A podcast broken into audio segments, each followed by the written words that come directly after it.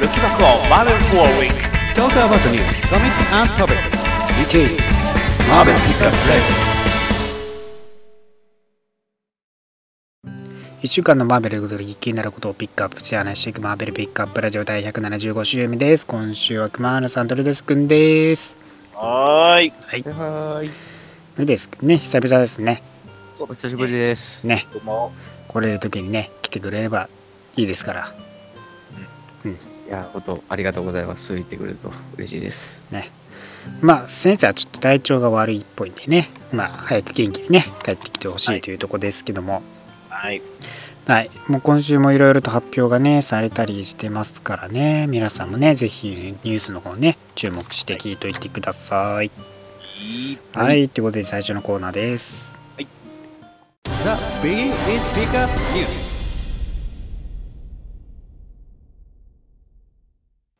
さあ、今週のピックアップニュース、まずはですね、マーベルがインフィニティ・ウォーズを発表しております。はい。はい。はい、えーいいよいよね、えー現在行われているインフィニティカウントダウンの先にやってくるインフィニティ・ウォーズをですね、発表と。はい。えーまあ、インフィニティ・ウォーというものがありますけども、今回、ウォーズという複数形なのでね、はい、そこはね、また間違えないようにしていただきたいところなんですけど、はい。はいまたややこしいシリーズとか出てきましたね。ね、タイトルでどれ探せばいい？インフィニティだけいっぱいあるんでね。そうなんですよ。インフィニティ関連もいろいろあるんでね、そうなんです。関係してるのもあるし、関係してないのもあるんで、ちょっとね、複雑ではあるんですけど、まあ、インフィニティ・ウォーズがですね、えーまあ、カウントダウンの先に、カウントダウンが終わった後にやってくるというところで、まあ、ティザー画像にはスターロード、ガモーラ、ドクター・ストレンジ、アダム・ウォーロック、キャプテン・マーベル、ロキ・サノス、そして謎のね、インフィニティの文字が入った人物が登場と。うん。はいまあ、詳細についてはね、まあえー明かされてはいないんですけども、まあ、4月6日から、えーこう開催されます C2E2 の方で、まあ、イイベントですね、の方で発表されていきますんで、まあ、そちら注目しておいてくださいよというような感じですね。はい。えーインフィニティ・ウォーズ・プライムがですね、発売されて、それがね、7月より開始ということなのでね、ぜひこの夏のまた大きなイベントになるでしょうからね、注目して、はい。このインフィニティカウントダウンもね、事前に読んどいておいてください。はい。はい。はいえーそして、デス・オブ・インヒューマンズも発表されております。はい。はい。えーライターのドニー・ケイスとアーティストのエリアロ・オリベッティによってですね、えー描かれるシリーズになるんですけども、まあ、詳細については本当明かされてまってね、なくて、まあ、おいおい、さらにね、情報が追加されていくでしょうっていう感じではあるんですけど、まあ、今のタイトルとしては4月で、えーブラックボルトがね終わって、まあインヒューマンズ関連がほとんど終わってしまうので、えーまあ、その後にまたこちらもね7月より発売というところでデス・オブ・インヒューマンズということで、はい。まあ、またね誰かが死ぬだろうという感じですね。デス・オブシリーズですね。ね。ねデス・オブって言ったらね X もありましたからねありますね。それでサイクロプスが死んでましたからね、はいそれでインヒューマンズといえばはい。感じでしょうからね。ライブ X の両方とも、ね、ね痛み分けすることになりそうですね。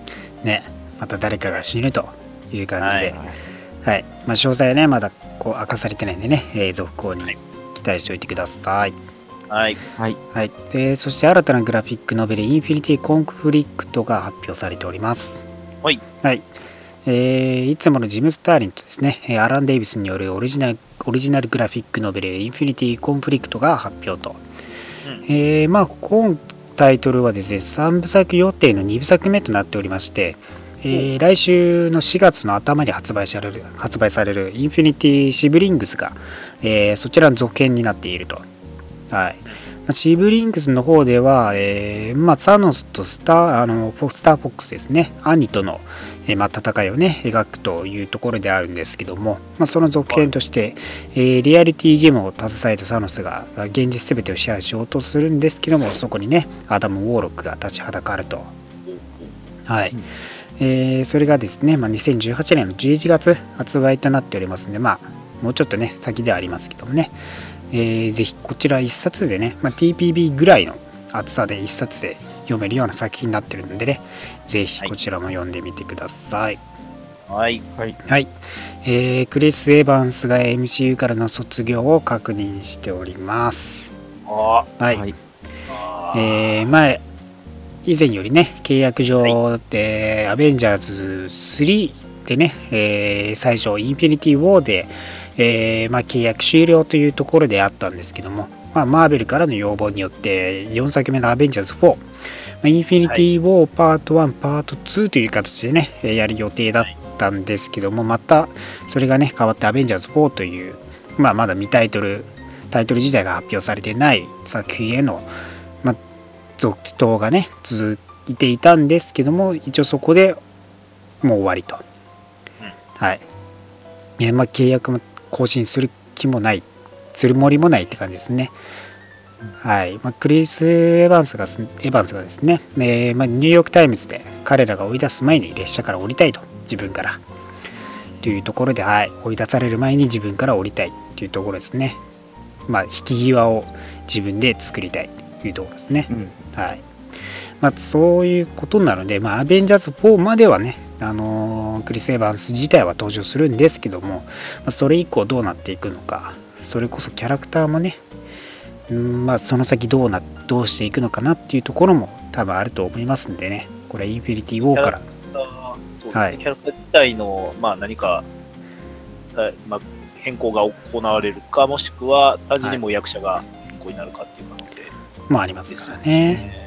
まあ、割と初期だとね、あのー結構いろいろとごたごたがあったりして、ま役者さんが変わっちゃったりしたことはあったんですけども、ここまでね、えー来て、ちょっと最近は特にそういうキャストの変更とかがないので、まそれを受け入れるかどうかっていうのもね、ある MCU の今後にもね、大きく関わるようなものだと思うんで、まあ、それ、でも、しとかんと、正直なところ、役者を変えるっていう行動をしとかんと、今のうちに、うん。ずるずると、どんどん、その役者が、なんでしょう、年齢だけ重ねていって、すごい変えにくくなる状況に陥るとは思うので、僕は全然変えてもらっていいとは思うんですけどね。まあそこら辺もね、その MCU 自体どこまでまあ伸ばすかっていうのもね、あると思いますからね。はいはい、このままね、その X 名は過去編とかやったりしてね、結構キャスト変えたりしても、でも、それでもやっぱ17年、6年とかね、あのーやってきてはいたので、はい。まあ、変えることもあるかもしれないし、そのままね、フェードアウトして違うキャラクターを世代交代ね、していく可能性もありますんで、これはね、そうですね。でもね、キャップですもんね。メインどころですもんね。はい、またね、この来年のアベンジャーズ4にもね、インフィニティ・ウォーにも注目、4にもね、どうなっていくのかね、結末をね、目撃しておいてください。はい。はい。はいえーそして、こちらで、ね、朗報となっております。なんと、はいクラーク・グレッグが映画キャプテン・マーベルに出演します。あまあ、ほんということまにこれはねでしょ嬉しい。おー、なんか、あの、まあ、あすみません、どうぞどうぞ。う。いえいえまあ、公式のですね映画キャプテン・マーベルのキャストリストが更新されてですねそこにエージェント・コールソンを演じているクラーク・グレッグが追加されているというところで出演が決定していると。はい。はい。まあ、まあ、設定上が昔の話やからっていうことですよね。多分そうですね、うん90年代舞台としているっていうこともあって、まあ、まだそのニッキ・フューリーがね、えーシールドの長官としてまあ働き始めたがそれぐらいかっていう時期で、でまあ、そのコールソンもね、多分新人くらいになるんですかね、まあ、シールドを入って、まだ。アイアンマンとかね、アベンジャーズ以前のね、活躍するコールソンをまあ見ることになるだろうといった感じですね。ちょっと若作りして、若作りして出てくるんですかね、きっとね。多分そうじゃないですかね。ですかね。CG 処理でシワを消したりするんじゃないですかね。カツラかぶってくるんやわ。なんですかねそうかも、しれオールバックねねえまあね、アベンジャーズでね、殺された後、まあドラマエージェント・オブ・シールドね、メインキャストとして復活してきてね、で、まあ今はね、えーこのエージェント・オブ・シールドとね、活躍していたわけですけどもね、まあ、映画の方にはね、なかなか出れなくなるというところでね、えー懸念されていたところもあるんですけども、まあ、シーズン5のね、終わりとしてシーズン6が今後、まあ、どうなるのかっていうところもちょっとね、予測できないような形にはなってきているので、はい。うんはい。まあ、このね、コールソンとしてね、帰ってくる映画にね、クラック・グレッグがね、まあ、見れるっていうところもね、まあ一応寄り込んでおいて、ね、来年の2019年3月8日よりですね、まあ、米公開予定なので、まあ、そこら辺前後には日本ではね、公開をね、待とうというところです。うん。えーそして映画デッドプール2が6月1日より日本公開決定しております。はい。はい。ね、新トレーラーもですね、公開されたというところで、でまあ、ひ具体的なね、日本公開での日付も決定と。まあ当初ね、えー6月と言われていて、で、米公開も6月1日だったんですけど、それがね、前倒しになって5月18日ということでね、はい、まあ、2週間近く前倒しになったんですけども、そのね、えー最初の公開日に日本公開日が入ってきたっていう感じですね。ちょっと待ってください。何曜でしたっけ？なんか前もね、1日やった気がするんですよね。映画の日に持ってくるそうですね。のが通例になってんのかな？金曜ですね、確かね。はい。金曜、ああ、やっぱり、金曜っやっぱ平日に持ってきて、やっぱり、はい。映画の日狙いで来てるんや。そうですね、まあ、大体最近映画の公開日金曜多いですもんね。そうですね。うん。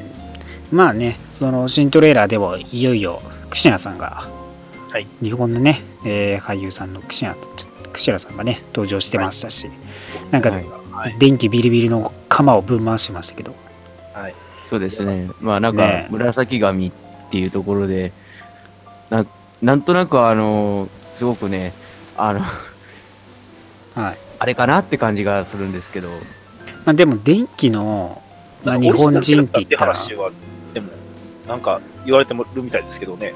な結局、そこら辺は具体的なそのキャラクター名が出されてないので、まあねそ、うですね。電気の日本人といったらサージなんですけど、でもなんかサージの感色合いでもないしなって感じあるんですけどねそう。ですまあ、青髪ですからね、そもそも。そうそうだからそこら辺変える可能性もありますけど、全くね、違うキャラクターになるかもしれないですけどね。まあ、日本的な意味でも関わりが関係してくる感じでしょうし、なんかね、そうですね。ふんどしの刀侍たちが暴れてましたしね、風呂場で。そうですね。まあなんか、ねミスター嫌なのか、普通に侍なのかわかんないですけど、ね、完全にケツ丸出して戦ってましたけど、ね、ヒールヒール履いたデッドプールが、ね、登場しましたけど、どんな経緯でヒールを履いてんだって感じでしたけど、ちょっとね、よくわからんですね。ね、まあ、やっぱ断片的に見るとカオスな映画にしかカオ見えない。スな映画ですよね。えで、ケーブルもね、そう登場してきてて、まあ、子供を狙ってるっていうんでね、多分監獄かどっかに入ってるところにね、まあ、ミュータントを狙ってるって感じで、多分未来では、なんかね、その子供のせいで大量の犠牲者が出るとか感じで、まあ、デッドプールが阻止しようとするみたいな感じなんでしょうけどねー、はいはい。あなんでお前は刑務所に入ってんだっていうところもありますけども、そうですね。まあ、そこで、まあ、X フォースをね、やっぱね、登場させてくると、結成するっていう意味でね、はい。X ポーズやってますけどね、X ポーズね。ねねそうですね。あのね。あのポーズはもうだどこでもいろんな人がやってるんでね。そうですねガルカドットがツイッターで反応してましたね。ね。ね。サイクロプスも涙目ですけどね。あの、本当は手を伸ばしてほしいって思ってるんじゃないかと思うんですけど、まあ、X フォーズのね、そのメンツも、まあ、いろいろキャラクタードミノもね、ヒットを脅していろんなキャラクター出てきてますし、まあ、まだね、は公式にね、発表されてない、バババットラム以外のね、その黒人のね、キャラクター以外にもいろいろ登場してくるんですけどもね、正式にはね、名前言われてないんで、そこら辺どうなるかで、まあ、今後わかるでしょうといった感じですね。はいはい。で、6月1日ですね、公開予定なので、ぜひね、えー期待してね、ちゃんと開けといてください。はい。はい。はい。えーそして、秘宝となりますけども、映画 X メンダークフェニックスとニューミュータンツの米公開日が後ろ倒しになっております。そうなんですよね。はい。まず、えーダークフェニックスはですね、まあ、もともと今年の11月2日公開予定だったんですけども、2月14日になってしまい、まあニューミュータンズもですね、約10ヶ月のね、最初当初の、えー2018年4月公開予定からまあ2月22日だったんですけども、さらに半年後ろ倒しになって、8月2日、2019年の8月2日公開予定と。うんはい。なってしまったという感じですね。まあ、ニューミュータンズに関しては、まあ、以前からですね、追加撮影をして、またね、追加のキャラクターをね、投入するっていうのも言われているので、まあ、そこら辺の兼ね合いもあるでしょうと。まあ、さらにダークフェニックスも追加撮影するようなね、感じの話が出てきているので、まあ、はいもっとこう、ブラッシュアップしていくような感じになるのかなっていうところですね。ああ、そうですね。まあ、あの、デッドプールの公開が若干早くなったんでしたっけ、一応。そうですね。はい、はい6月1日からですね。代わりに、この2つが後ろ倒しになっているという。まあ、以前ね、まあそのそう、デッドプール2が公開された時は前倒しになって、ニューミュータンズがまあ10ヶ月遅れるっていうことを発表してたんですけどもね、そこからさらに2作品がね、さらにあと後ろ倒しになったという形ですねそうなる。と心象的にはかなり悪いですよね。まあ、どうか、どうなっちゃうのかなっていうね心配がね、また増えちゃうんでね。ねはああ、そうですね。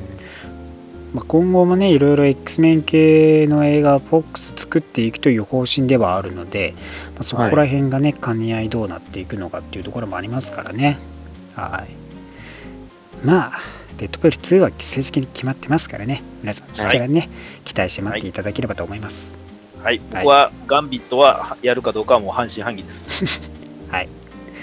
えーそしてドラマランナウェイズが4月18日より Hulu にて日本配信開始されます。はい。はやっとだ。い。無事。本当によかった。はい。やらへんやっとだ。ね。はい。まあ、米配信ではね、あの、すでに完了しているランナウェイズですけども、ようやく Hulu でね、えー Hulu オリジナルシリーズで、はい、ちゃんと Hulu、日本の Hulu でも配信開始されるというところですね。えーというところで心配していたものがね、やっと発表されたというところで安堵ですけども、はい、もうシーズン2もね、制作発表されているんでね、そこもね、喜ばしいところですよと。はい。はい。そうですね。まあ、他のね、だからネットフリフル以外のね、そのフリーフォームとかの関してはどうなっていくのかなっていうところがあるんでね、まあそこら辺もね、今後もね、解決していただければいいなっていうところもありコますけどね。一挙一挙配信ではないですよね。多分一週ごとぐらいの感じなんですよ。まあ、ものによると思いますけど、多分全米配信が終わってるんで、もしかしたら一挙配一信挙になるかな。かもしれないですよ。そっちのまあ、方が見やすいんで翻訳とか、そういうところもね、もう済ませて。るからこそ配信日決めてるってことですよね。まあ、向こうのね、ライバル社としては、だって一挙に配信してるわけですから、あの、はいまあ、そうですよね。そう、で、FOX のは、あの、まあ、構想自体があって、それの後に、はい、見逃し配信であるので、まあ、多分一挙に配信されるんじゃないのかなと思いますけどね。くれますかね。はい。まあ、いよいよね、日本でも配信されてますからね、ぜひ、はいえ皆さん、フールね、まだ加入してない人はいないかもしれないですけど、加入してね、見る準備しておいてください。はい。はい。はい、ということで、今週のニュースは以上になります。はい、ありがとうございます。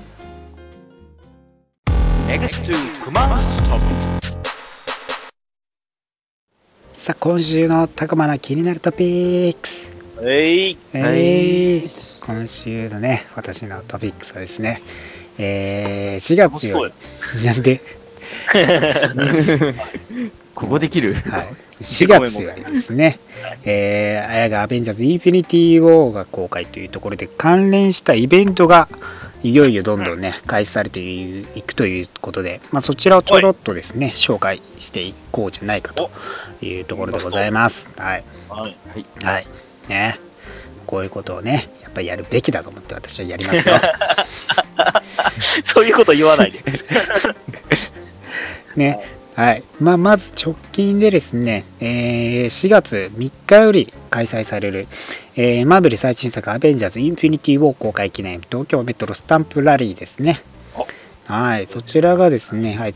東京にね、地下をね、えー頑張って運行している東京メトロによるですね、スタンプラリーが、はい、開催されるというところで、えー東京メトロの全6駅に設置されたスタンプを集めるとですね、えー先着1万3000名にですね、ディズニーストア5点で、えーステッカーがプレゼントされると。えーはい、さらにですね、豪華ダブルチャンス賞として応募者の中からですね、合計150名に特別なね、プレゼントが贈られるというところですね。はい。えー、はい。まあ、いろいろですねは、いそのなんかインフィニティ・ウォーのそのガントレットとかなんか、ガントレット型 USB とか、もうだから大ボスの多分そうそう。ガントレットになりそうな気がするんですけどね、キャね。キャップとかもね、そう、ね。アベンジャーズキャップとかもありますからね。はい。はい。まあ、えー6駅はですね、えー新宿駅、池袋駅、明治神宮前、かえー原宿駅ですね、えー押上スカイツリー前、えーそして日本橋、日比谷駅ですね、の6駅と。おはい。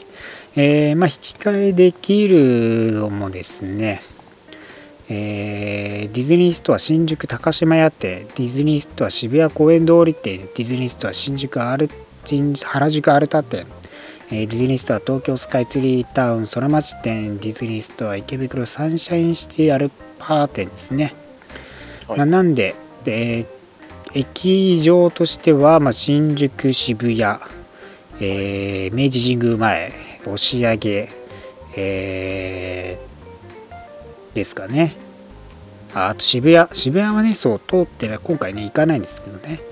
まあ、うん渋谷でも交換できますよというような感じですね。はい。まあ、東京さのんはよろしい、ごまんな、ほんまに。そうですね。すいません、すいませんね。これ4月3日ですからね、4月3日ね、私ね、ちょうどね、休みが、休みなんで、ちょろっと行ってこようかなっていう感じがありますね。そうですか、どうですか。はい関西には来ませんか。この東京メトロね、1日券とかもね、ありますんでね、はいぜひそちらね、使用してやってみてください。はい。はい。えーそして、アベンジャーズエクスクルーシブストアバイホットトイズが、えー4月23日より開催されます。はい。はい。映画アベンジャーズインフィニティウォー公開記念し、アトラクションマンさんによる体験型メガストア、アベンジャーズエクスクルーシブストアが開催と。まあはい。詳細についてはまだ発表されてないんですけども、4月23日から5月23 7日ですね、えーまでですね、えーやるというところで、はい。まあね、どんなものがやってくるのかね、ぜひね、もうね注目してね、情報を待っておいてください。わかりました。ね、映画公開前後にね、やっぱね、気持ち高めたりね、高まったのをね、ぶつけに行くことになるでしょうからね、ぜひね、はい。注目しておいてくださいね。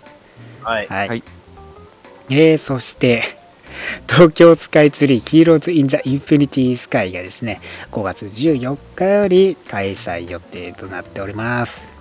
東京さんはよろしおまんな。まあ、落ち着きましょう。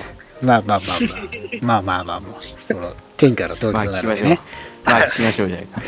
はい。まあ東京スカイツリーといえばね、えー世界で一番ね、高いタワーというところで、それに合わせてね、とえー世界で一番ね、高い興行成績を叩き出す、アベンジャーズ、はい。マーベルシリーズとして、はい。まあその2つがコラボすると、はい。はい、インフィニティスカイになると、はい。はい、というところですね。まあ、はい、スカイツリーの展望回路がですね、体験型の演出となってたり、まあ、オリジナルフォトスポットとか、館内装飾ね、えーされていたり、えーあと、アベンジャーズ・インフィニティ・ウォーをイメージした特別ライティングとかもですね、行われると、スカイツリーで、はい、ライトアップのね、イベントもあるらしいですから、はい。はい、展望デッキフロアにはですね、スカイツリーカフェ。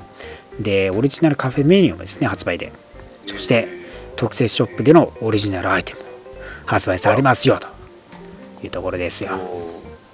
はー。い。もうね、これ、いろいろとね、東京でね、イベントがね、目白押しですから、やっぱり、アベンジャーズ・インフィニティ・ウォー公開ということでね、やっぱいろいろやるわ閣カフェけですよ。通天閣カフェやないですか？通天閣カフェもやればいいんじゃないですか？別に別にやったらいいじゃないですかね。そうあのなんかままあそういえばねあれですよね。あのあの向こうのねそのライバル会社の女性ヒーローとねなんかやってましたもんねああ、やってましたね。そういえばやってましたね。ねいいんじゃないですか、だからアベンジャーズともやればそうですね。やってほしいんですけどね。まあすいませんねそうですね。もう若干の怒りをね、抱きながら。ちょっとね、やっぱね、イベントとなると東京がね、おどうしても多くなってしまうんでね、ね、そこはね、ちょっと申し訳ないなと思う一方で仕方ないよなっていうところもあるわけですよ。まあ、またタコマのあれですね、ツイートを見ながら僕は、下唇を噛み締めることになる。そうですね。まあ、こちらもね、まあ、い行った際にはね、レポートししますんでね、はい。はいまあ、まだね、行く予定がなかったり、東京に遊びに来る予定がね、ある方はぜひね、行ってみて参加してみていただければと思います。はい。はい。ということで、以上です。なんてこった。はい。ありがとうございました。はい。Next to Comics Review.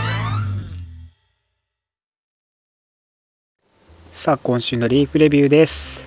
はーい。はい。はい。今週もね、来ております。アベンジャーズのサレンダーパート12アベンジャーズ686号です。はい。はい。えー、まあ、前回ですね、えー、ハルクさんが、えーはいピラモイドを求めてですね、まあ、チャレンジャーのね、コマとして、えー復活して暴れ回っているわけですけども、アベンジャーズ基地でね、はい、はい。戦っているよと。で、まあ、サイモンがですね、彼を止めに最後ね、やってきたと。ワンダーマンですね。はい。マダマがね、来て、話し合おうじゃないかと。ね。で聞聞いて、ブルース聞いてっていうわけですけどもね、まあ、殴られる。まあ、殴り殴られ、ね、押し付けられっていうところもあり、まあ、一方でブラック、やっ。え？やっぱりこの前俺、先週言ってた通りやん。絶対止めれへんって。まあまあまあまあ、まあまあまあ、仕方ないですね。それはそうでしょう。誰も、そうです。それ熊さんが言わずとも誰もが思ってたことなんでね。はい、正直なとこね。はいまあ、正直無理ですね。はい。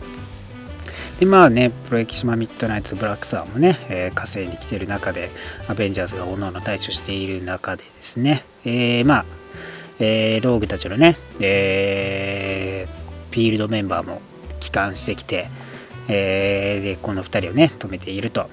で、まあ、ハルクさんもね、いよいよこう、サイモンをね、えーこう、殺しそうなぐらい顔をね、グイーしてるんですけどね、ハーキュリーズとかソーがね、割って入ってきて、で、ローグさんがね、触れて力を吸収してというところでね、はい。まあ、ブルースがね、えー心の中見ることがね、ローグさんできたんですけど、ブルースがね、止められないんだ!っつってね、逃げろ!っつってね、えーまあ、そのままですね、えーまあ、力をね、多少吸収して、ちょっとね、こう、恐れているローグさんになったわけですけど、まあ、誰もね、完全に止められないと。で、飛ばされてって、ピラモイドをね、えー取り出そうと、ボイジャーのところにね、入っていったわけですけども、ね、まあ、ボイジャーもね、軽くワンパン裏剣して、はいピラモイドを取るかと思ったらですね、破壊しちゃうんですね。取らず。で、あやーって言ってますね、チャレンジャーさんが。なんで破壊したんですかねみたいな感じになってますよね。やっちゃいましたねみたいな感じで。なんでなんでなんって感じになってますよね、ほんとね。はい。で、まあ、ブルース、結局ね、ハルがね、ブルースに戻ってね、はい、という感じで、まあ、ボイジャーにね、まあ、アベンジャーズはね、説明を求むわけですよね。何、どうなってんだみたいなね。なんだその見てくれはみたいな感じですよね、突然。こう、水色の肌になって。はい。まあ、結局ね、彼女はね、まあ、えーグランドマスターのね、まあ、娘で、こう、駒として送られてきたんですよ、と。まあ、正直な話ですね。で、それもチャレンジャーが聞いてて、おありえなくない？これ、みたいな。何それ、詐欺じゃね？みたいな。不正行為や不正っつって。まあ、でも、グランドマスター、不正じゃないよやり、やり方の問題だよ、みたいな。超なんか、こう、威張った感じで。全然だし、みたいな。仲違いというそうそうゲームのルール上の問題で揉める。ルールいい感じあるみたいな。いや、全然これ許容範囲だし、みたいな感じになってるんですけど。じゃあ違う、違うのやってあげようか。違うゲームでやる？再試合？みたいな感じで言ってて。もういいわっつって、グランドバスターが吹き飛ばされそうになっているというところで終わりです。腹部腹パン。腹部腹ビームを直に受けて、骨が見えてるレベル。粉々に吹き飛んでるでしょうという。そう、吹き飛んでるのかどうかちょっとあんまよくわかんないですけど。ね。まあ、どうせ生きてますよ。そうですね。次のコマには元戻ってると思うんで。はいだってろだって689号でグランドマスターのカバーが出てきてますか そうですね。いや、わからない。いい絵かもしれない。そこで生き。てるでしょ。どうせ。どうせね。まあ、えー690話までね、はい、あと残り4話ですか、になっておりますんでね、ノーサレンダーはいも終盤近くなっているんでね、ぜひ、今のうちからね、えー読んどいてください。はい。はい。えー、そしてですね、えー、ザ・インビンシブル・アイアンマン598号ですね。えー続いておりました、サーチ・フォー・トニー・スタークですけども、はい。えーまあ、トニーはどこへっていうところでみんながね探している中、まあ、リリー・ウィリアムズアイアンハートもね探していると。で一方でフッドのねギャング団たちと戦っているドクター・フォン・ドゥーム、まあ、ですけどもインファマス・アイアンマンですけども。はい。はい。まあリーリの方もねなかなかこう見つけられず。でまあなんかね、えーこう情報をね、はい、手に入れてトニーがいるんじゃないかっていうね、まあ、MIT でねいろいろ情報収集してっていうところでね、はい、行ったんですけどもいなくて。でなんか全然知らない女性がいてあれ？トニーどこ？みたいな感じなんですけど、まあ、トニーがフライデーをハッキングしながらまあねもう探すなみたいな感じでね、はい、言ってるわけですよね。もう会うことはないぞと。はい、さようならっつってね、まあ、聞いて、まあ、またね、行方がわからなくなっていると。はい。はい。まあ、ドゥームの方もね、まあ、あのヴィランたちにね、倒されたかと思思いきやですね、まあ、アーマーだけで中身がなかったと。まあ、ドゥームはね、えー一人いたわけですけどもですね、はい。あのー子供ができたっぽいですね。お？はい。なんかね、あの、赤ちゃんがね、ドゥームにできちゃったっぽいですね。アマラさんが話してますよ。ドゥームの子が生まれた？が生まれるっぽいですね。あ、まあ、生まれる？まだ、まだ出てきてる。妊娠ですおめね。でたですか？そんな感じなんですかね。はい。まあ、どうするんですかね。そうです。素直になんかおめでとうって言えない。うん。まあ、そんな感じなんですけど、どうですかね。まあ、本当に生まれるかまだわかんないですからね。結果的には。はい。ね。はい。まあ、また、ドゥームさんもいろいろとね、あのーいろいろと背負い込むものが増えていくでしょうというところですね。はいはい。はい。まあ、そんな中ね、今回もウェアイルズ・ウルヴァリン最後のね、はい。ところがありまして、えーまあ、トニーのね、情報を仕入れていた MIT でですね、まあ、新オンズ的なものをね、えー見つけたウルヴァリンさんが、はい。ままた会おうぜ、トニー、つってね、はい。そのまま出さってますよ。おいつ、いつ会えるかは知らないですけどね、すぐ会おうってますけどね。まあ、ウェアイズ・ウルヴァリンはこんな感じでした。そうそうですね。まあ、いつもそうです、本当に。クレジットシーンでしか本当登場してなくて、人の周りをうろちょろしてるけど、バレ、バレないっていう感じがね。まあ、ウル別にヴァリンらしいですかもうなんか、いらないような気がしますけどね。ら。いやいやいやいや、ウルヴァリンがどこは重要ですからね。何なんですかね、そんなの。みんな知りたいでしょだってどこに行ってるか。どこに行ってるか、いや、なんかちょいちょいね、どこに行ってるか出てきますけど、ただのストーカーじゃないですか、そんなもん。まあ、いろんな人に会いたいなと思いながらも影から見てるだけですからね。そうですね。ストーカーですよ、だかまあ、まあ、まだ表には出てこないって感じですからね。らね。はいよ、出てこいやって感じある。まあ、今後ね、来来月からはハント・ポールバリがいよいよ開始されますんでね、ぜひそちらをね、注目して見ておいてください。はい。はい。で、そして、デアデビル600号ですね。はい。ろついにね、デアデビルシリーズの合計600号というところで、まあ、メイヤー・フィスクが続いているわけですけども、はい。まあ、ストーリーとしてはね、えーまあ、ブロンクスでですね、まあ、ヴィランたちをね、一掃しようというところで、まあ、裏、このね、裏社会のギャング団たちのトップたちみたいな感じのね、まあ、ダイヤモンドバックとかね、まあ、ブラックキャット、そこら辺のハンマーヘッドとかか、ね、そこら辺のやつらを一掃しようというところで、まあ、ストリートレベルのね、ヒーローたち、アイアン・フィスト、ルーク・ケイジ、ムーンナイト、スパイダーマン、ミスティ・ナイト、エコー、ジェシカ・ジョーンズをね、引き連れて、まあ、襲撃すると。で、まあ、デアデビルもね、えー一方でキングピンとの戦いにね、向けて動くというところでですね、えーまあ、ブラインドスポットですね、えーあと、まあ、ヌースのね、戦いもあって、でまあ、それが裏裏での戦いっていう、まあ、メインはね、まあ、デアデビルとの話がありつつなんですけども、結果的に、まあ、これ、ヒーローたちは一応、まあ、ギャング団を一網打尽にして戦うんですけど、デアデビルがね、キングピンって言うとね、まあ、最終的に相対するっていうんで戦うんですけども、はい結果的には負けると。はい。まあ、それで結局彼自身は逮捕されてしまうというところですね。はい。逮捕されて連行されるっていう流れですね。はい。まだ連行完全にはされてないんで、もしかしたら途中で逃げおおせる可能性もありますけどね。はい。そうですね。まあ、そんな感じですねところ、ピスクを倒したところで多分、ただただ、なはんで、ね、市民が混乱するだけの話になってしまうような気がしますし。難しいところですよね。まあ、キングピン自身もね、そのデアデビルが倒した後ね、勝ち誇ったかのようにね、大衆の前に現れて、まあ、支持率はずっとうなぎ登りで人気が本当そのまま高いって感じなんですけど、なんですけども、表立って彼がね、い、る中で、ハンドによって矢を射抜かれてですね、襲撃に遭うと。はい。いうような流れがあるという感じですね。さあ、これね、監修、大衆の前でね、演説するキングピンが矢を射抜かれて、はい。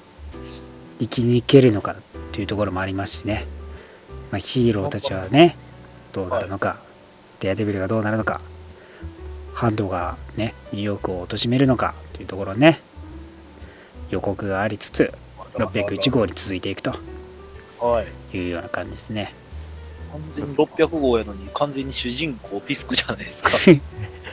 いや、まあ、デアデビル頑張ってますけどね。頑張ってますか、いならいですでも、まあはいつ捕まったシーンが完全になんか、コスチュームのまんまなんで、ああ、そうなんですね。コスチュームのまんまゆその護送車に乗せられてる。シュールです。けど。はい。まあ、その本編の後にですね、まあ一応、ポギーとのね、あの、昔話のね、ポギーとの話のね、短編的なのもありますんでね、ぜひね、はい。はい。その、マットとね、一緒にいつもいるポギーに、まあ、フォーカス当ててね、このストーリーがね、えー、あ明かされていくようなね、なんか、感じがあって、ね、なんかこう、フォギーの人の良さというかね、そのマットの支えてる感じがね、またいい感じなんで、ぜひね、こちらも読んでいただきたいですね。ここのこの号、電子で買わずに、ちゃんと紙で買おうと思って買わなかったんですよやっぱりねいいじゃないですか。また改めて読ませていただきます。はい。ポギーが本当いいやつなんでね。はい。えー、そしてチャンピオンズ18号ですね。はい。はい。はい。チャンピオン・フォー・ア・デイがね、えー行われていたわけですけども、はい。まあ、この前後で、あのー、ビブ2.0が、ああの、ビブのね、もう一人の、ビビアンとビブのね、もう一人、アンドロイドのビブがね、はい人間対ビブ、ビビアンがね、いるわけですけどね、はい。そのアンドロイド版の方がウイルスに感染して暴走しちゃって、まあ、ビビアンによって殺されちゃったわけですよね。そうですね。はい。で、まあ、その、ビブ2.0がですね、まあ、倒されてね、ビジョンが来て、で、ビビアンが逃げちゃうと。人間の。はい。本当の方がね。はい。で、うんまあ、まあ、結局ね、すぐね、その、2.0がね、ウイルスに感染して、えーまあ、暴走したということはすぐ分かったんですけども、まあ、でも、このロボットの方は助からないと、どうにも。ウイルスを除去しても助けられないと。で、まあ、みんなね、えー探しに行くわけですけど、まあ、そんな中、サイクロプスがね、いよいよちょっとチームを離れるというような、ね、流れになるんですね。まあ、ちょっと彼自身多忙で、えー X メンのためにもね、やらなきゃいけないことがあると。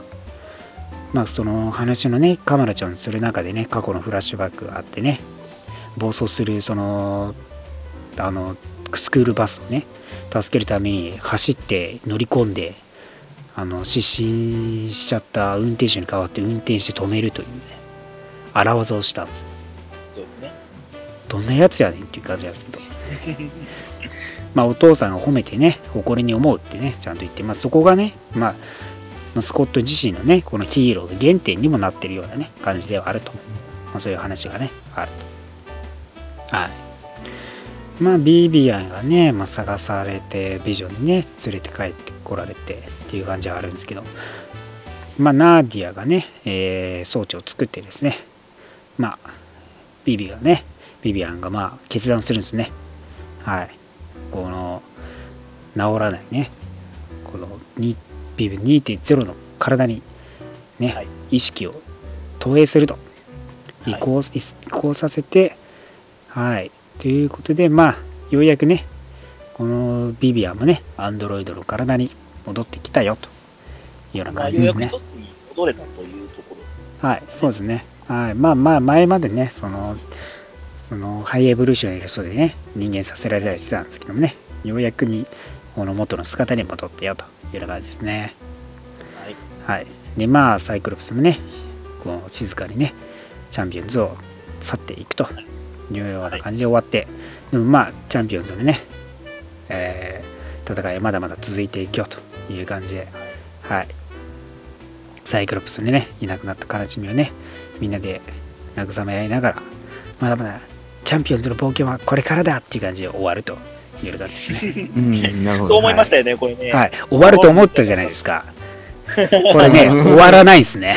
終わらない。なるほど。はい。まだ次回19号来るんですね。ははいい。チャンピオンズはまだまだ続きます。終わらない続きますから。俺も本当に、あれ、これシリーズ終わりだっけと思っちゃいました。読んでる時に。あれ？って。そう。そうなんです。それぐらいなんかこ、れ、ね、これからの何々先生のね、ご期ご待くださいなんて、みたいな終わり方なんですけど、はい。まあ、はいまあ、またまたね、あの、多くのね、メンバーもね、増えてますからね、はい、チャンピオンズ若手ヒーローたちで活躍していきますよ、というような感じです。はいこのメンバーのレッドローカスとかすごいちょっと好きなんで。ああ、それこそ本当にチャンピオンズです、チャンピオンズでしか登場してないですからね。してないですからね。こいつもしかしたら単独誌とか出てきてくれたら嬉しいんですけど。おいおいもしかしたらね、あるかもしれないですけどね。はい。まあ、今週はこんな感じですけど、何か他ありますか？そうですね。今週、今週そんぐらいしか買ってなかった。ロック上の2号ぐらいですね。ああ、そうですねケ。イザー、ケイザーですね。ケイザーの、うん、と、えっ、と、まあ、相棒の、あの、でっかい表のザブー、そう。そうそうそう。ディーマンとロック上っていう謎のコンビ同士の、なんかね、そうそう。なんか人間と動物のコンビ同士の冒険を繰り広げてましたね。そうですね。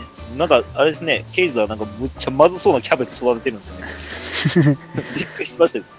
まずったな。確かにまずそうなご飯与えられてディーマンが食わずにロックジョーに与えてるロックジョーがめっちゃ美味しそうに食べてましたからね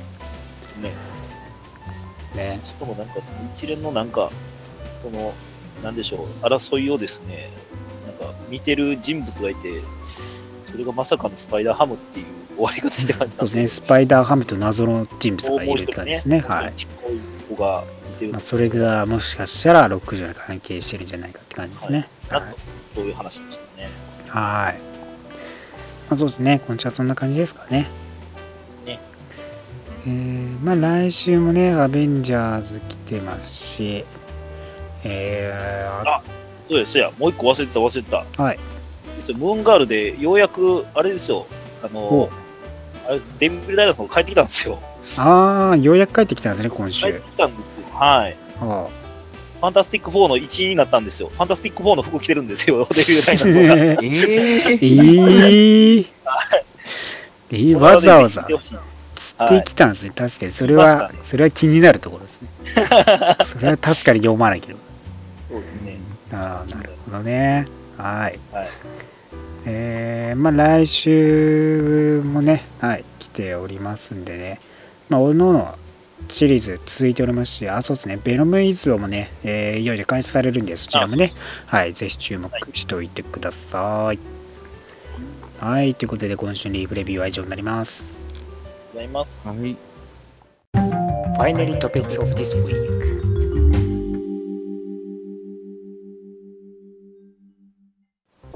さあ今週の話題はロードトゥインフィニティウォーシビル・ウォーキャプテンアメリカドクター・ストレンジガーディアンズ・ギャラクシー・リミックスですはい。はい。だいぶ最近えーそうですね。まあ、久々になりましたけども、まあ、えーいろいろとね、こう、やる、話さなきゃならないことが多かったわけで、ちょっとね、はいおろそかになりましたけども、いいいよいよ、で、もうフェーズ3の作品に入ってくるというところで、はい。まあまず、シビル王キャプテンアメリカですね。えーはいフェーズ3第1作というところで、えー以前から言われていたシビル王ね、ヒーロー同士の戦いを描いていくというような形ではあるんですけども、はい。まあね、やっぱ当初懸念されてたね、ところよりもかなりいい作品にはやっぱなりましたっていう感じですよね。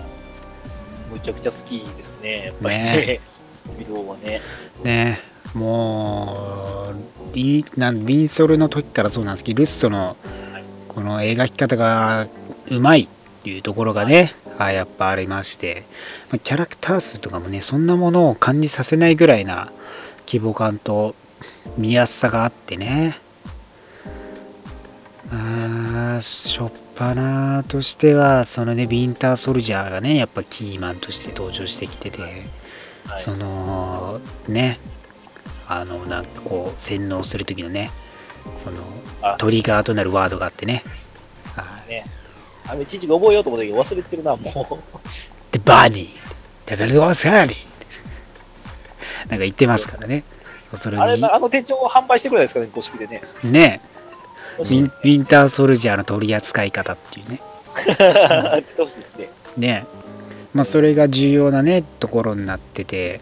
で任務をね遂行した彼がというところで現在に戻るわけですけどもまあそこでクロスボーンズのね戦いがあってラームローのね、まあ、ラーロラムローもいいキャラだったんですけどねまあ序盤でねまあ死亡、まあ、自殺ね図るっていうところなんですけどもねまあそのせいでまあスカーレット・ウィッチ、まあ、ワンダがね空に飛ばして回避させようとしたんですけどもねビルにね失敗してしまうとでまあそこでね犠牲者が出てしまうというところですね。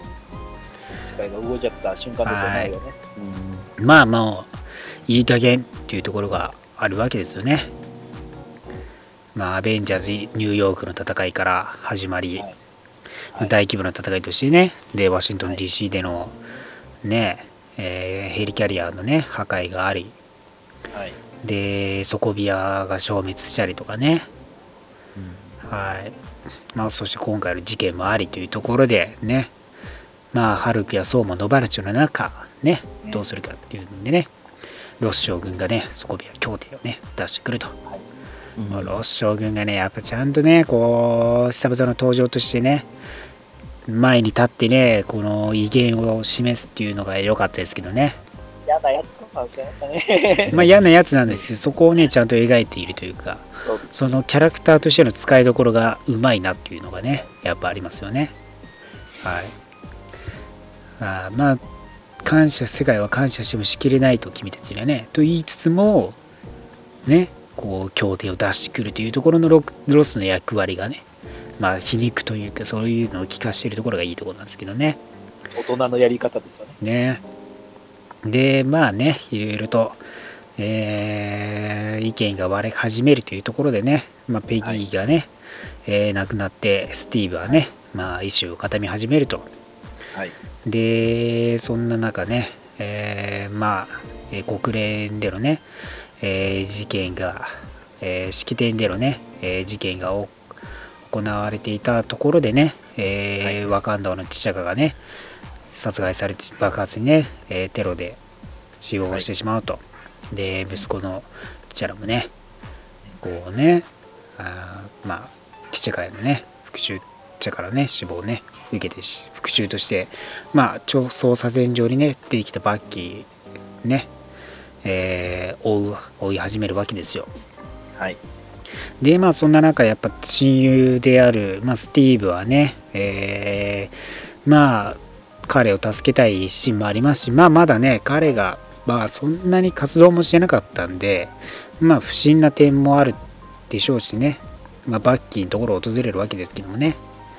はい。で、まあ、バッキーからね、えーずっとここにいたっていうところもあって、まあ、彼をね、信用する形で、まあ、彼を守ろうとしてね、行くんですけども、まあ、そこに、世界に、ね、味方はもう、キャップしかいないわけですからね、そうですよねまあ、今までやってきたことがやってきたことなんで、まあ、誰も信用してくれないっていうのもあるんですけどね。だからこそスティーブだけが彼をね、助けられる、まあ、信じてね、守ってくれるっていうところもあるんですけども、まあ、バッキーは半ば、もうね、やっぱりこうなるっていうところもあってね、はい。で、ティチャラがね、ブラックパンサーがいよいよ現れると。はい、この映画を見るとね、やっぱね、どうしてもね、ブラックパンサーを見に行きたくなるんですよね。そうですね。はい。そうですね。やっぱり、この王としてのね、心の動きみたいなのをね、感じてしまいねます Your Highness なわけでね。ね。まああのね、今作であの初めてその出るっていうわけだったんですけど、うんその割とその唐突に出てきたというか、個人的には。はい。そのあれ、いきなり、なんだこの黒い、全身真っ黒なあの目が白いやつっていう感じで見てたら、作知らん人にとっては、急な話にはなってます。この人が、あ、ブラックパンサーにあって、僕らは分かってるんですよ。そうですね。でもね、映画しか見てない人にとったら、え、そんなことあんの？みたいな感じで、多分思わはったと思うんですね。だからこそ、その登場キャラクターたちと同じ心理状況なわけですよね。そうですね。彼を知らず唐突に出てきて、お前誰だ？みたいな感じになる。うんそれこそね、そう、サム、サムとね、サム・ウィルソンと、まあ、スティーブが言ってた会話でもありますし、なそうですね。誰だあ、もう一人誰みたいな感じになってるっていうのもね、あるわけで、それがやっぱキング・ティチャラだったっていう感じなんですけどね。はい。まあ、結局、そこで、だから、あれですよね、えーバッキーがつ最終的には捕まって、で、まあ、勝手な行動をね、してしまった、まあスティーブとサムもね、えーいよいよね、こう、今後どうしていくのか、捕まるのか捕まらないのかみたいな流れにもなりますし、うん。で、結局、その2人は、まあ、協定にね、今、まあ、署名すれば、まあ、言い訳はできると。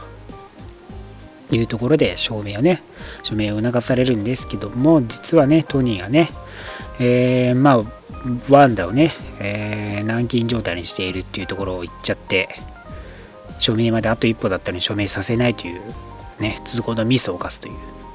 はい。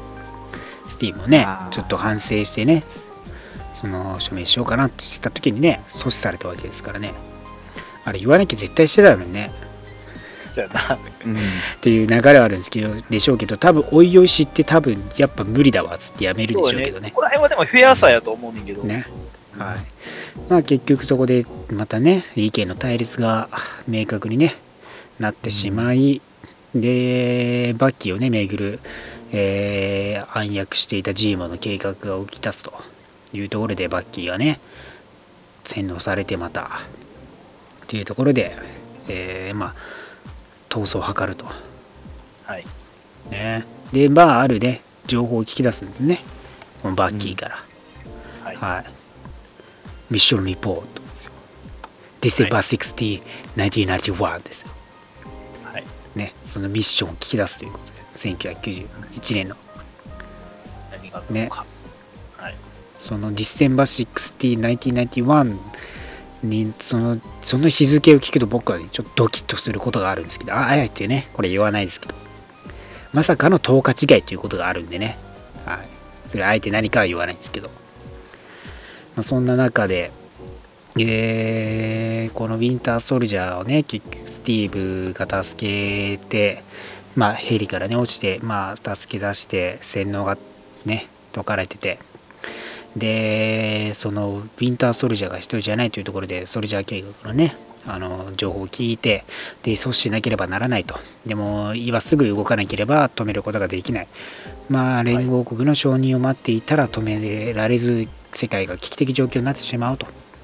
じゃあ行くしかないと。でも行くには、まあ、トニーたちをね、まあ、仲間を集めてね、対処しなきゃならないというところで、えーまあ、クリント、ワンダー、そしてスコットランドのアントマンをね、仲間に引き入れて、えー行動を開始すると。はい。で、まあ、空港で待ち受けていたトニーたちもね、えーまあ、それこそね、今回からまた登場してくるスパイダーマンとか、トム・ホランドでね、ピーター・パーカーとか、まあ、ブラックパンサー、えーウィドウとね、ウォーマシンを引き連れて、ビジョンもね、引き連れてやってくると。で、まあ意見の対立として、まあトニーもね、もう、かたくな頑固ですからね、スティーブの話も聞かないし、まあ話してる、話してね、説得している時間の余裕もないとうんいうところで、強行突破しようとすると。はい。まあ、そんなね、大乱闘の、この中盤でのね、第2部での見どころというところのね、この大きな戦いがね、もう、これはね、熱量としては口では説明しないのでね、また見直してほしいところなんですけど、そうですね、そこはね、はいそうですね。空港のシーンは本当にああの、の乱闘シーンは本当にいいんでなん作れね。たのかが未だにわからない。MCU の中でほんまに一そうで番すよぐらいの勢いで盛り上がるシーンなんで、本当コミックファンが夢見た構図というかね、あの戦いのね連鎖ですから、あれは本当にいい演出の仕方ですからね。本当そうですよね。はいなんかあの、今まではこう、やっぱりヒーロー対雑魚っていうところで、ね。あまりこう、強敵と戦う感じがなかったんですよね。うんうんそれが、あの、皮肉にもシビルウォーで見れてしまうっていうのはちょっと、心境としては複雑でしたねそう。ですね、その複数対複数のあの人数のやり取りっていうのそうがすごいそうそう出てね。いいですね。一番クリンクリントがかわいそうでね、ブラックパンサーに自己紹介したら、知るかって言われてるところがね、えー、今後一緒に戦うことになるのに、みたいなね、本当ね。感じではあるんですけどね。まあ、でも、なんだかんだで、あの、ウォーマシンもウォーマシンでひどい目に遭ってましたけどね。そうなんですよね。戦いの最後でね、クイーンジェットを探し出してね、クインジェットに乗っていくっていうんで、あるんですけど、まあ、それをね、追うウォーマシンやアイアンマンとね、サムっていうところで、まあ、ビジョンにね、ビーム出して、サムを止めろって言うんですけど、まあ、ワンダにちょっとね、夢中で、ワンダに気が取られてて、あんまりね、状況を考えずに、とりあえずビーム撃ったみたいな感じで、まあ、サムが避けて、それがローディのね、リアクターに当たって、ローディが落ちてしまうと。まあ、一面あれはね、は逆に機械らしくないシーンですよね。そうなんですよ。それこそが、あれはだから人間的な部分をね、出しているビジョンなわけですよね。はい。で、結局ね、ダボーマシンローディがね、あの、車、あの、下半身不随で不自由なね、状況になってしまうというところであるわけですよね。はい。で、まあ、その後で、結局、その、ヒドラのね、えーまあ、暗躍、ジーモのね、暗躍を阻止しようと、ね、言ったわけですけども、まあ、トニーもね、ようやく事実を知って、まあ、助けに行くと、2人をね、追って助けに行くと、でもそれこそがね、ジーモが求めていたものだったわけですよね。まあ筋書きですよね、本はい、当に。舞台だったわけですよ。まあ、直接戦って勝てないならば、仲違いさせて、内側から崩壊させると。そのね、理由が、まあ、ミッションね、1991年に、12月にね、行われたウィンター・ソルジャーの、そのミッションこそが、トニー・スタークね、父親、母、はいハワード・スタークとお母さんをね、殺害する、そしてその結成ね、スティーブ・ロジャースの血の結成をね、手に入れるというところだはい。った。はい、サンプルを手に入れたとはい。いうところだったんですね。まあ、そのサンプルを使ったね、あの兵士たちは結局、ジーモンにね、興味がないっつって殺されていたわけで、懸念していた危機的状況にはならなかったんですけども、その危機的状況こそが、まあ、アベンジャーズをね、ここに連れてくるためで、それを利用して、トニーのね、父親を殺したという事実を暴露させたと。はい。まあ、トニー自身はね、それはもう、お怒りレベルじゃないですけど。はい。まあ、あの、ここはね、本当にあの、辛いというか、そうですね。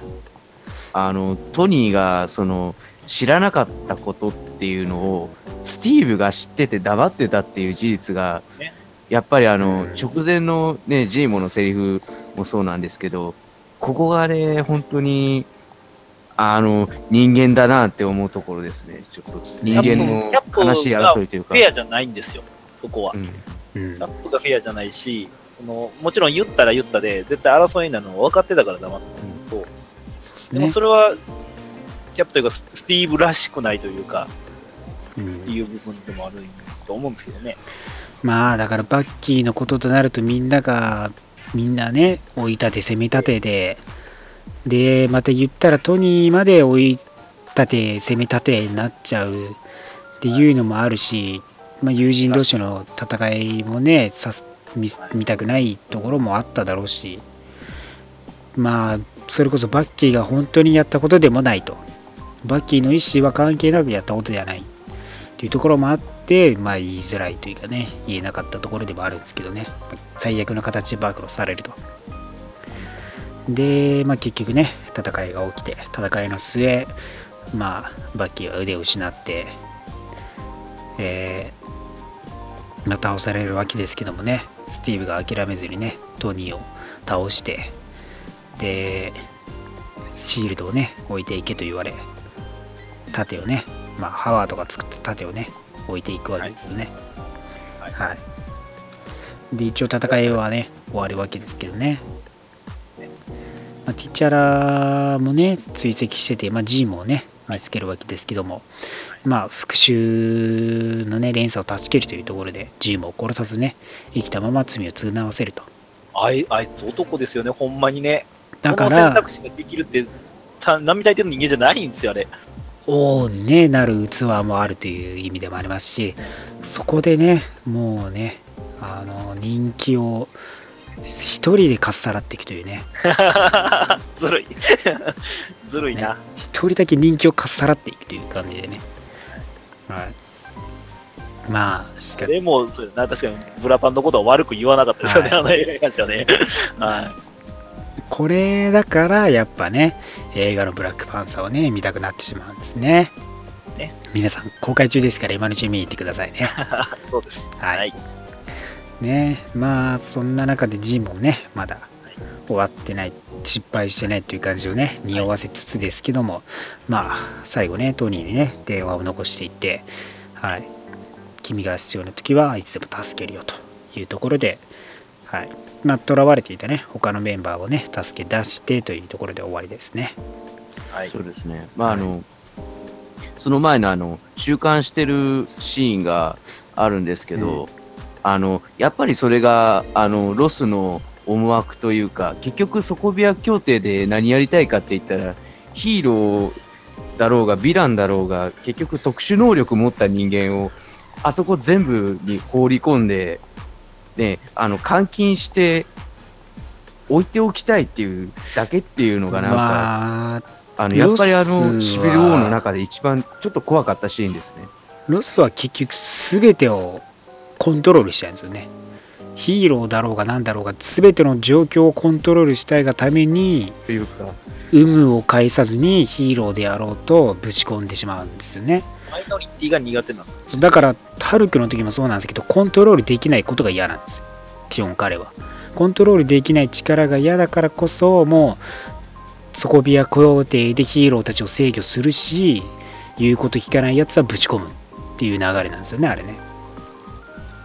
まあそういうだからロス将軍の役回りもねいいところであるんですけどねハルクからのその流れを組んでるわけですよね。はい。ロス将軍今後どっかでまた出てくることあるんですかねまあラフとか登場する時は出るんじゃないですかね。出る出るんですかね、やっぱりね。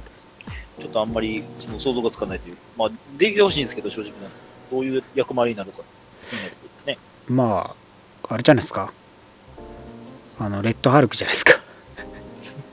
えー、やっちゃう？もう、もうやっちゃうの？連れ去られて、ハルク化させられるんじゃないですか。ハルクやで、完全にタイトル。ね、いいじゃないですか。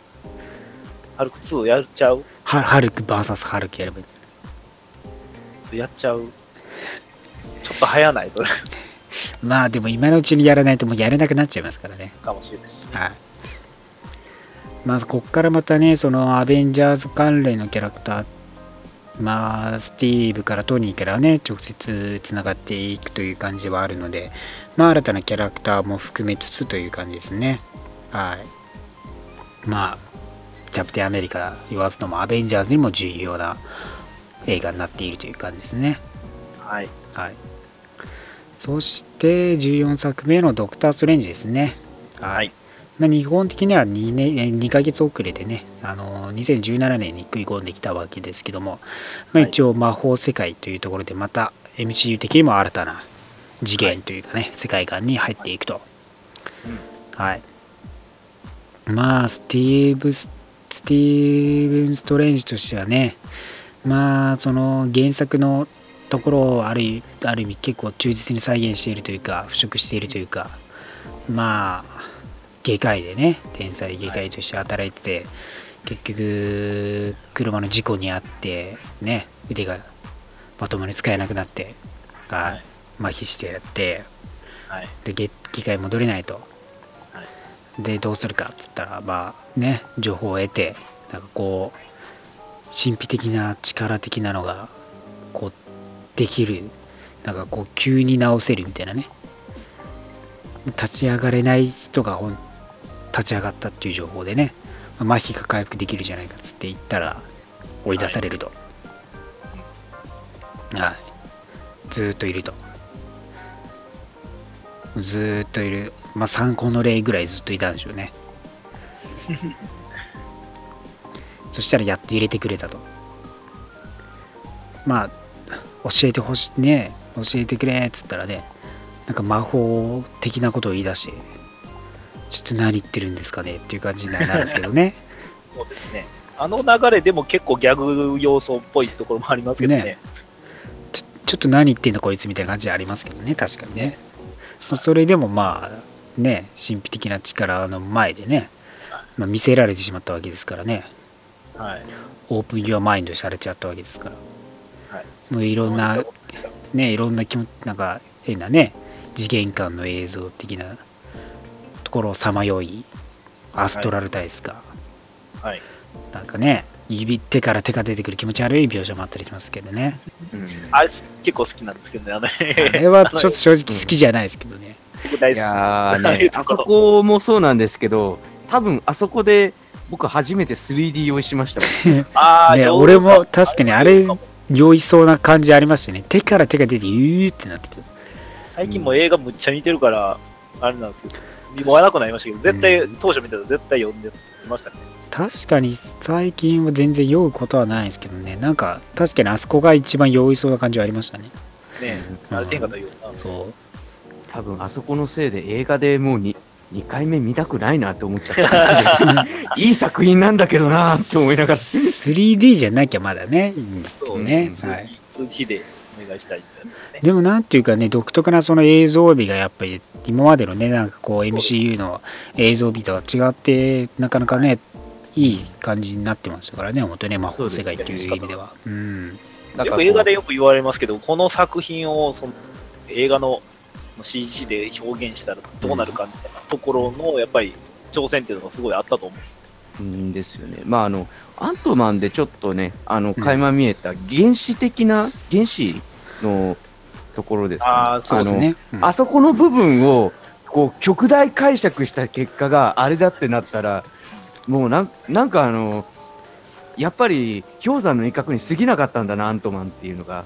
そうですね。世界はまだまだ広いって感じですよね、MCU にもね。まあ、次元間でね、いろんな次元に行けることもね、分かってますしね。あーそうですね。うこのマルチバースっていう設定もそれで初めて出てきた感じですね。そうですね、多次元って感じで出してたから、ディメンションがあるわけですからね。はい。まあ、そういう感じで見せられたスススティーブンはね、私に教えてくださいと、エージェント1に言うんだけど、追い出されて、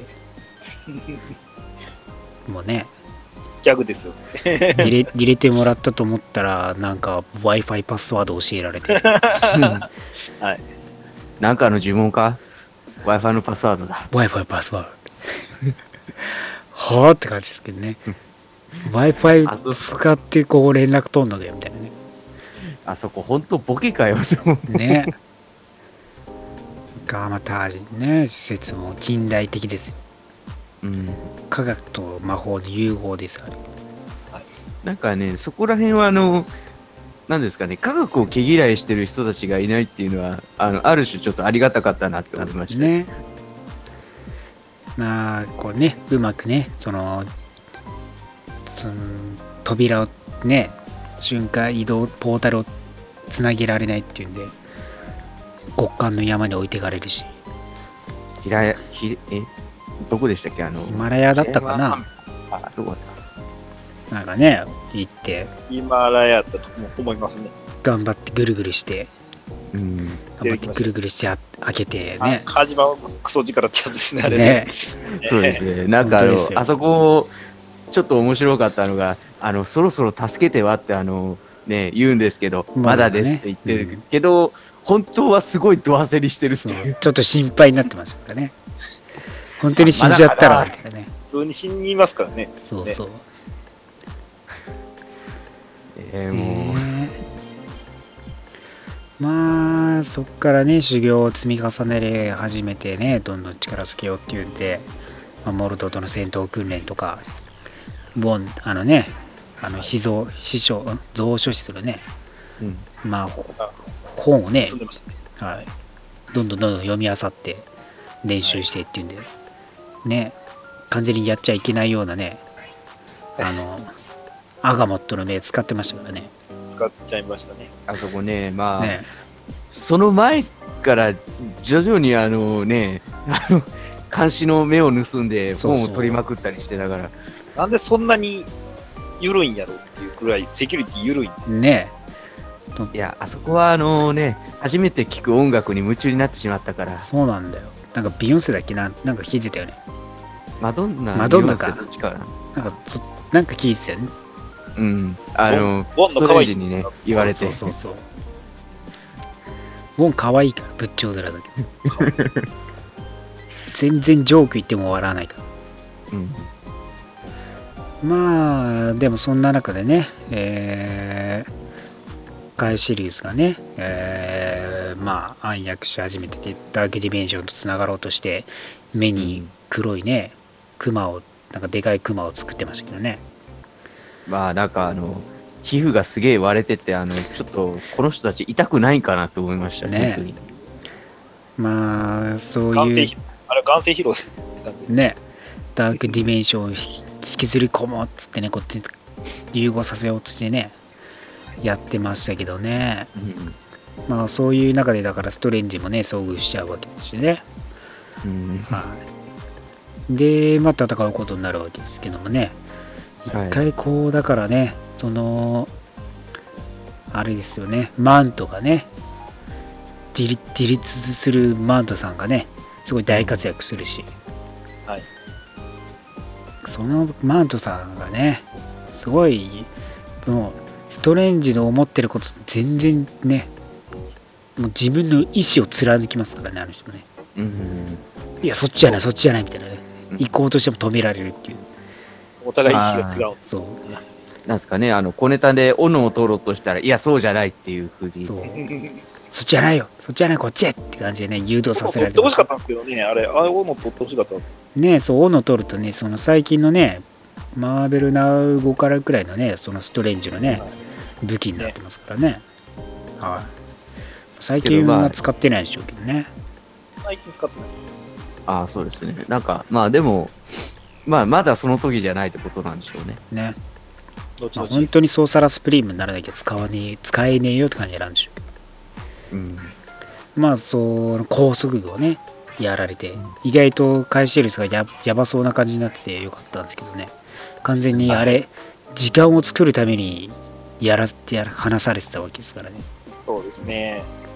うまいゲートをこなして、エンシェントワンもね、なぜ長生きしてんの？っていうところでね、そのダークディメンションとのつながりを示唆してたわけでね、うん。で、まあ、結局仲間が来て、全でね、戦いになるんですけど、まあ、その後すぐまたね、戦う準備って感じで戦っモルドとね、戦っ協力して戦ってたんですけど、そこでね、エンシェントワンが入ってきてるね。あー、そこでね、エンシェントワン良かったんですけどね。かっこよかったかっですね。こよかったけどね。でもまあ、ダークディメンションの力をね、つ取り入れてるっていうのバレちゃってね、不信感、モルドがね、不信感抱いちゃってね、っていう流れであってね。まあ、本当ね、あの、かなりあの、エンシェントワンのことが、あの、した、しあの、なんですかね、あの、こう尊敬してて、で、か、ね彼女の教えっていうのを忠実に守ってた方なので、うん。それだけにその、実は彼女自身が守ってませんでしたってなった時に、あの、ショックがバカでかすぎて、ちょっとあの、呆然としてたというか、ね。それがちょっとね、あの、物語的にもやっぱりあそこは、うーん、ちょっと辛いなっていうシーンでしたね、本当に。うん。まあ、エンシェントワン自身もやらなきゃいけないことっていうのがあってね、まあ、長く生きなきゃならなかったっていう感じはあるんですけど、まあ、それ、それでもカエシリウスを生んでしまったっていう部分もありますからね。で、まあ、後継者もね、探してたって感じですからね、それがまあう、んスティーブンでね、ようやく見つけたっていう感じではあったんですけどもね。はい。で、まあ結局ね、カイシリスに殺されてしまうというところで、まあ、カイシリスを止められるのはスティーブンとかね、いうところで、まあ、ウォーンとかね、モルドとね、協力していくんですけど、ウォーンが殺されちゃっててみたいな感じでね、いきなりタイム、タイムストーンを使って、赤持ってる意味で引き戻すと。無理やりね。ね。えー変えちゃったよみたいな感じで、ウォーンもね、お怒りでしょうね。はい。まあ、そんな中でもね、その、カイシリウスがね、戦い始めてて、あれがなかなかいいんですけどね、あの演出もね、戻すところからね、戦いとかもね、うんまあダークディメンションがまだ取り込まれる前までにね、どんどん戻っていくというところで、で、まあ、止められなくなってくるところでね、どうするかっていうところがあってね、じゃあ、ダークディメンションのね、言ってたボスと会いに行くかって感じになるわけですけどね。はい。ね、それがまあ、ドーマムゥですけどね、はい。ドーマムゥさんと会って、まあ、えー、タイムマシンで無限に彼がやってくるというところで、うんドーマムゥさんがね、あの、嫌になっちゃって、もういいっすって、何万と、何回、何万通りくらいしたんですかね。もういろんな殺し方したんでしょうけど、ね僕は言ってると思うんですよね、あそこまで言うと。奥？いやー、ドーマムーさんはね、中にいらっしゃった方が、いや根が折れるってことは、どれだけの時間いや、を、ドーマムーさんはね、そんなに忍耐強くないっすよ。それぐらいは行くんじゃないかな。個人的には1000いってないと思うんですうん。もう100くらいで、あーもう4万乗るモンブリみたいになりそうですけどね。で、あんまり忍耐強くなさそうですけどね、あいつね。すぐ怒って、もういいよ、飽きたわ、みたいな感じになりそうですけどね。で、まあ、結局、飽きて回収率上げるから帰って、みたいな感じになってね。それで、まあ、わかりました、つって、帰っていくわけですけどね。あの、波打つあの紫の腕が面白いですけどね、演出的にもね。ドーマムゥの顔がね。そうまあ、そこで、結局ね、カエシリウスを倒し、そのまま、なんかマインドレスマン的な感じになっちゃって、連れ去られると。で、一応、地球はね、助かると。で、まあ、モルドはね、エンシェントワンでね、えーこう、しんこれね、貫いていたところね、信念がなくなってっていうんでね、まあ、ちょっと悪落ち的な感じになると。で、まあ、ウォンとね、まあ、スティーブはね、えー良好な関係が続く中で、まあニューヨークでのね、その、サンクタムをね、えー一応守ると。スティーブがね、という流れになる感じですね。はい。で、まあ、そこで終わるわけですけど、モルドー的にはやっぱね、えーヴィラン推しというところで、魔法使いが多いというかね、魔術師が多いっていうんで、まあ、襲っているという感じですね。はい。はいで、まあ、あとそうですね、この、後々につながってくる、層のね、クレジットシーンもありつつって感じですね。はい。まあ、スティーブンとしてのね、魔法世界のね、その新たな次元というところでもね、うんはい、確立して新たにね、世界観を広げていった作品としてね、重要なところでもありますし、またここからね、それこそインフィニティ・ウォーでも登場しますからね。はい。タイムストーンのね、あるはい。行方もどうなるかというところですよね。はい。そして、ガーデンズ・ギャラクシーリミックスですね。はいで、まあ、日本的には1週間遅れの5月12日にね、公開というところだったんですけども、はい。もうそこからそう面白い。そう面白い。はい。ガーディアンズ・オブ・ギャラクシーから数ヶ月後の作品なんですけど、はいクソ面白い。そう面白いですね。映画館何回行ったかぐらい、もうクソ面白かっいや、たんですけどほん、まですよ。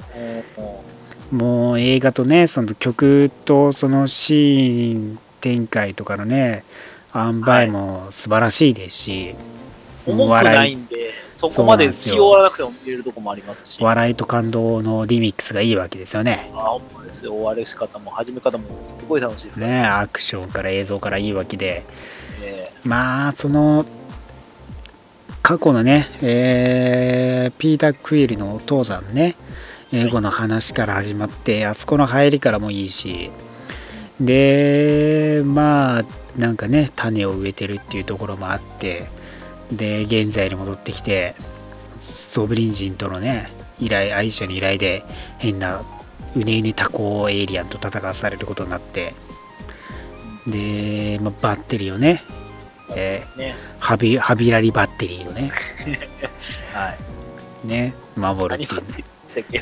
アジアジュラス、ハブ、アジュラスバッテリーかな。ハハビラリバッテリーかな。誰も覚えてない。ままね守るっていうね。そう。で、まあ守ったんですけど、結局ね、まあ、いい医者にね、その、失礼なこと言ったりしてね、はい。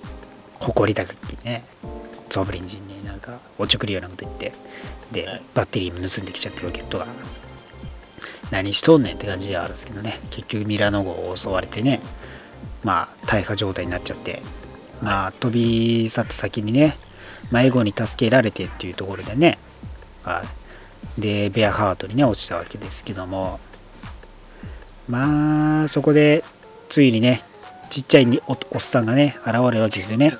はい。ちっちゃいおっさんって言ってました。遠いからちっちゃいって話です。そう。みんなに突っ込まれてますけどね。はい近くで見たらでかいかもしんないって当たり前やろって感じなんですけどね。まあ、卵に乗ったね、ちっちゃいおっさんがね、現れて、はいピーターのね、父親だよっていうわけですよね。はい。で、まあ、マンティスもね、そこで一緒に乗っててですよね。で、まあ、ロケットとクイールのね、ちょっと間がね、まあ、なんかこう、ちょっとね、喧嘩状態というか、あんまりいい感じになってなくて、ね。で、まあそんな中ね、一応そのミラノを直す、えー、ハンと、まあ、そのね、ネビラもそうですね、つくあのゾーブリンにね、捕まってたのをね、拾ってきてたんですけどね、まあそっちのハンと、まあお父さんのね、えー惑星を訪れる班に分かれてしまうわけですよね。はい。はい。で、まあ、英語のね、その、セレスティアルっていうところね、はい、ところね、話もあったり、マンティスのね、能力とかもね、明かしつつですけどね、はい。めっちゃ笑ってましたからね、ドラッグスと一緒にね。はい。はい。超恥ずかしいですけど、あんなのね。好きな、無理です中ね。中学生かっていう感じですけど、あいつ何々ちゃん好きだってって、えー、みたいな。目の前で殺しますね、多分ね、そういうめっちゃ、めっちゃ笑ってるでしょ。ああ、恥ずかしい秘密を知っちゃったぜ、みたいな感じになってるとりあえず気絶させますね。ね。めっちゃ、めっちゃかわいそう。恥ずかしい。あそこね。まあ、父親とのね、再会っていうところもあってね、えー惑星を話して、まあ、セレスティアルっていうね、神に近い、まあ、はい。人物っていうところにね、あーまあ、オリジンもね、話されつつで、で、まあ、旅に出て、で、クイリとお母さんと出会ってね、お母さんとできちゃったっていうね、いうのがピーターだと。で、まあ、そのセレスティアルのね、力を受け継いでいるとはい。いうのをね、まあ、明かしていく感じなんですけどね。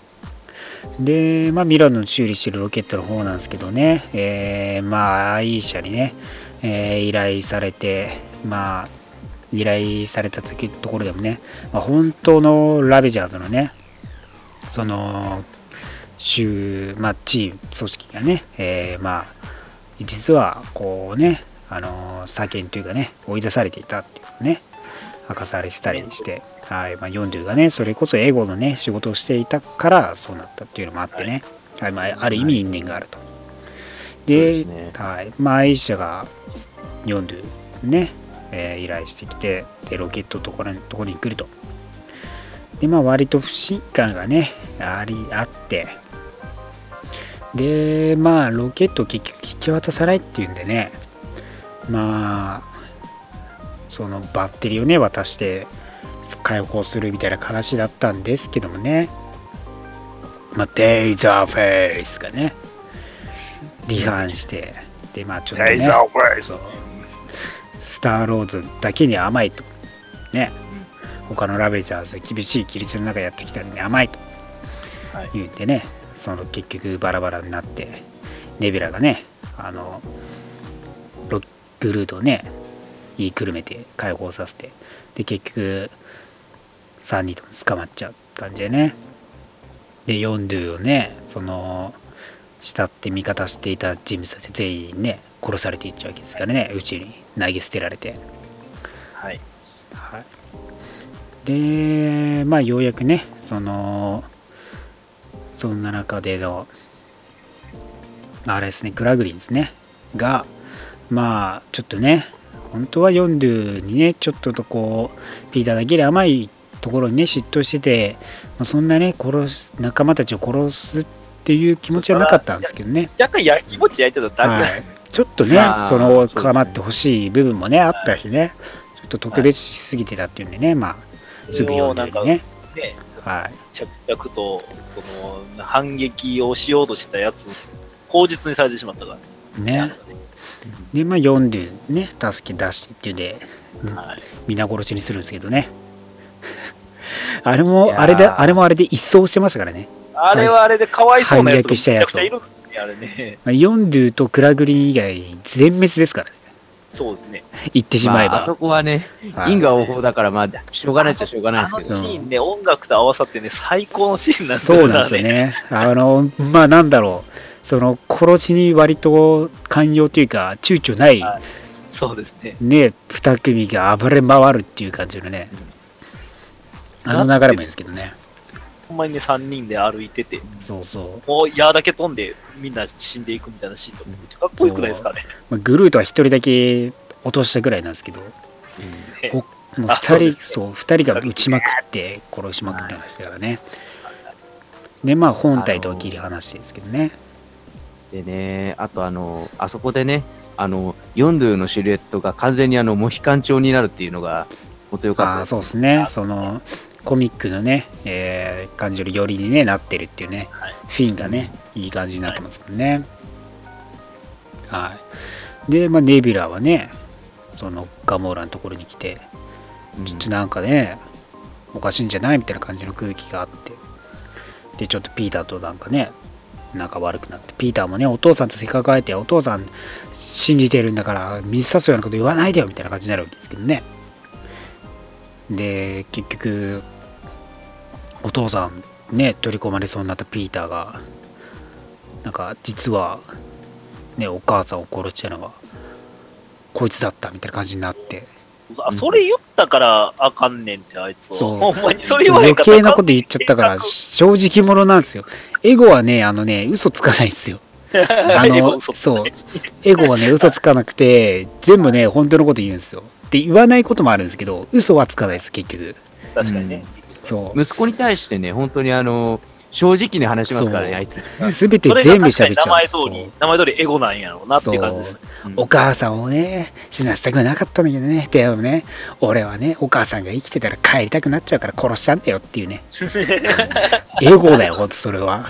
本当に。エゴすぎるよ本な。当そう。あの、連れてくとかじゃなくて、結局残さないといけないから、殺しますって、なんか怖いよ、こいつ、本当に。そう、狂気じみてるんです、ある意味ね。連れて帰れや、じゃあって思うよな。ね。で、まあ、結局殺しちゃうわけですからね。で、まあ、そこで正気に戻ったピーターがね、撃ちまくって、お父さんなんてことするんじゃ一年反省しろっつってね、初めて父親らしいことを言うっていうね。しつけしつけがね、初めてのしつけを行うっていうね。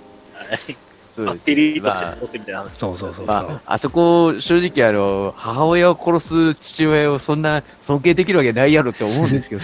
ねまあそんな中ね仲間たちもね危機的状況にねまああらさっそうと駆けつけですよね。あそこの流れもいいんですけどここでどんどん合流ねしていきますからね。そうそうそう。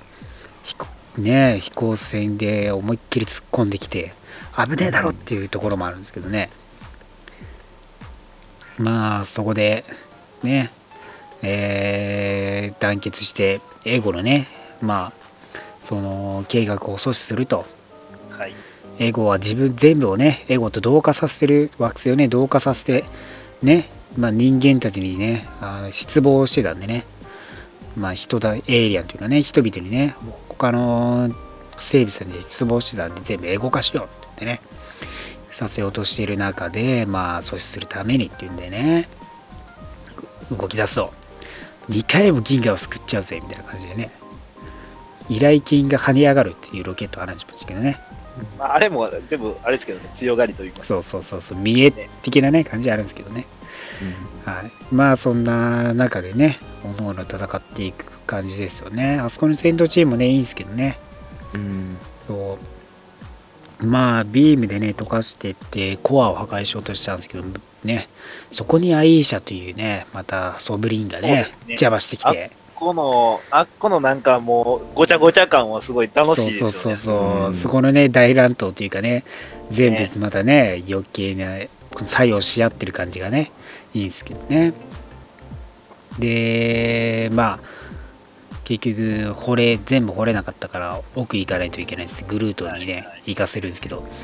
グルートが理解完全に理解する前に爆弾をね持っていっちゃうっていうよねう、よう生かしたな、あれな。ねテープないかって言ってテープ聞いてる話あれ一番どうでもいいシーンなんですけどあれがまた笑しい面白いですよね。面白い。なんでこんな真面目な戦いやってんのに、そんなもんどうでもいい話してんやろみたいな。ねそう、みんなに聞いてるっていう。しかも絶対さ、ネビュラに聞いてないのに、聞いた聞いたっていう、あのね、なんかい、よくあるあるっていうかね、そうそうそう。そう。夢中やから、そうそうそう。よ適当に返事して。誰々に聞いた、いいよ、もう、あ聞いた聞いたみたいな感じでね、適当なこと言う、あのね、感じもなんかあるのがね、面白いですね。で、そうですね。で、迷子もね、マンティスによって眠らされて止めてはいるけど、アイシャのソブリンのね、攻撃も激しくてっていう感じで、まあ、ネビラとのね、協力で、最後にね、飛行機で破壊してって感じありますし。で、その後ね、宇宙船爆発して、なんか、ね、メリー・ポピンズになったわけですからね。マイポピンズやー言いますからね。ね、ヨーデが、I am very poppins! あれの T シャツ出てるんですよ。ね、あれいいですけどね。あれいいシーンですからね。そううんと。いやーね、本当ね、こういうのが、あの、ガーディアン・オブ・ザ・ギャラクシーの、なんですかね、魅力っていうので、あのね一番伝わるシーンですからね、あそこが。ノリというか、その、仲間のね、つながりというか、そういうのが、本当いい塩梅でできてる作品なんでね。そう。で、まあ、結局ね、えーその、エイゴのね、あの、眠らしてるのも変な、降ってきた石で止められちゃって、あーまあね、マンティスが気絶してしまって、そはい。う、言うの遅えよって感じなんですけど、ドラッグスが。気をつけろって。当たった後に気をつけろっていうのおかしいやろっていう。まあ、脱出しなきゃいけないっていうんでね、えー爆発させるんでね。で、結局残るんですよね。あの、スターロードが。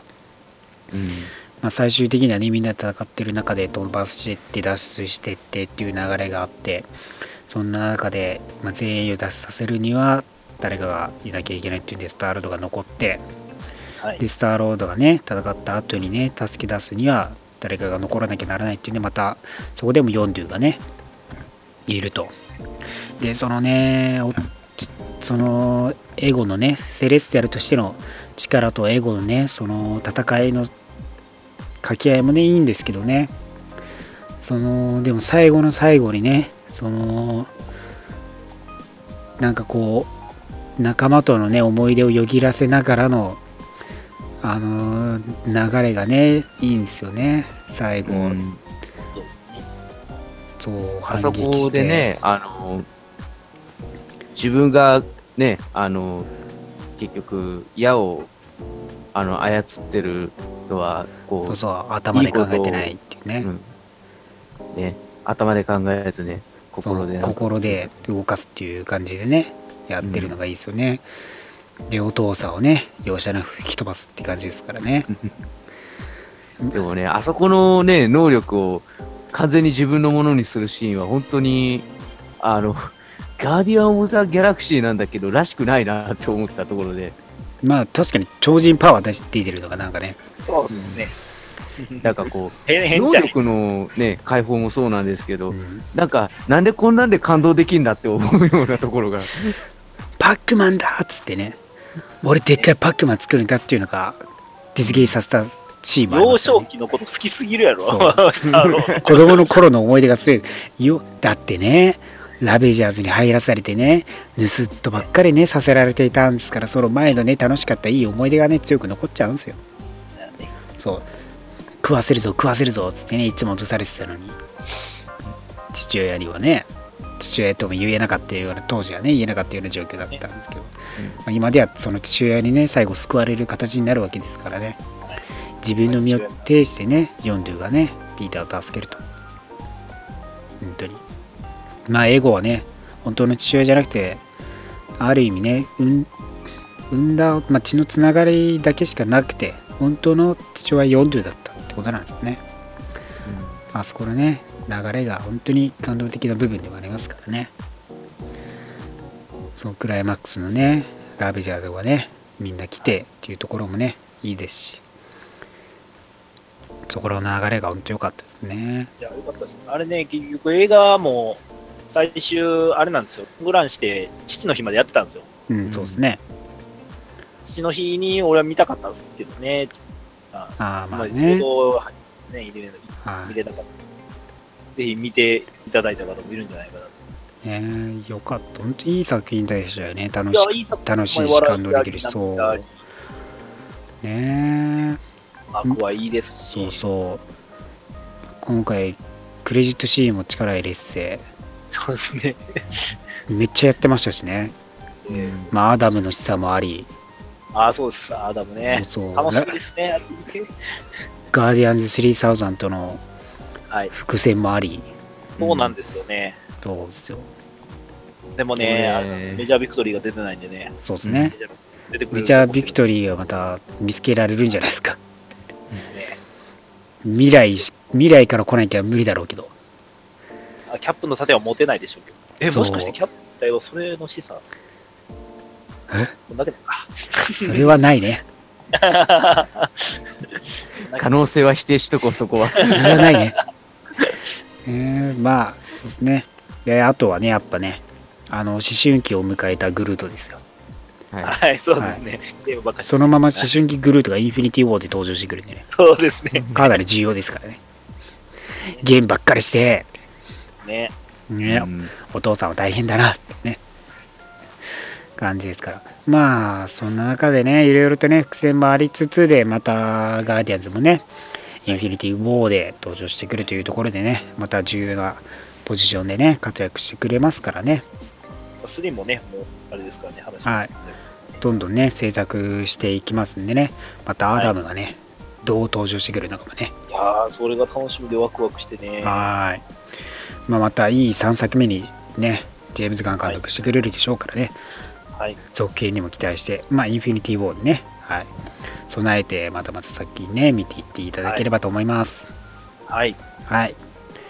ねえもうまだ、最後、残りね、あと 1,、え1回ありまして、まあ、そこでね、えー一応、ブラックパンサー、ホームカミングからね、えーラグナロク、ブラックパンサーまでね、続きますんでね、はい、今のうちにね、えーシリーズ見て、インフィニティ・ウォーに備えておいてください。